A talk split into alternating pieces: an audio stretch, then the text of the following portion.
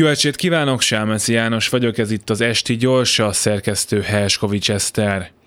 Zolikám, bajok vannak, már megint írt az az újságíró, az a hülyehajú szőke, tudod, aki már a karmelita előtt is a kordonnál zaklatott téged a múltkor azzal, hogy mennyi pedagógus hiányzik valójában az oktatási rendszerből. Te akkor hozzánk küldted őt, mi pedig megkérdeztük a belügytől, szóval tőletek, ti pedig megkérdeztétek a kabinet irodától, hogy mit kell válaszolni. Ők vissza is küldtek valamit Soros Györgyről, de mi itt a központnál a szakmaiság talaján állunk azért, úgyhogy a Laci javaslatára végül azt válaszoltam, hogy tanórák nem maradnak el, a fluktuáció a szokásos mértékű, a pedagógusok száma pedig 2010 óta stagnál, ami mondjuk csak akkor igaz, hogyha mínusz 5000 fő stagnálás, de én nem szoktam a Lacival kötözködni.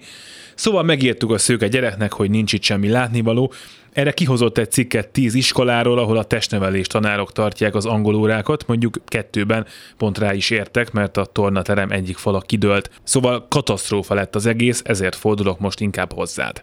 Most azt kérdezte a Szöszi, hogy van-e információnk arról, hogy az egyes tankerületekben hány pedagógus mondott fel, vagy helyezte letétbe a felmondását a státusztörvény belengetése óta, illetve, hogy hány iskola van, ahol a tantestület akár 20%-a is távozhat, ha elveszik tőlük a közalkalmazotti státuszt. És sajnos Zolikám, nekünk ezek a számok megvannak. Az igazgatóktól és a tankerületektől is kértünk be adatokat, megcsináltattuk azt a rohadtul túlárazott közvéleménykutatást is, ami önmagában botrány, de hogyha én ezeket a számokat a szöszinek kiküldöm, ez címlap lesz mindenhol, mert ebből tényleg az látszik, hogy egy csomó iskola maximum gyerekmegőrző lesz innentől, és ebből talán még a kormánypárti szülők is meg fogják érteni, hogy nem a sztrájkoló baloldali pedagógusokat, meg a volt matek tanáraikat szivatjuk ezzel, akiket utáltak, hanem a gyerekeiket.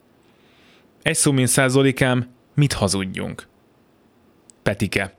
Az említett közvéleménykutatás nem létezik.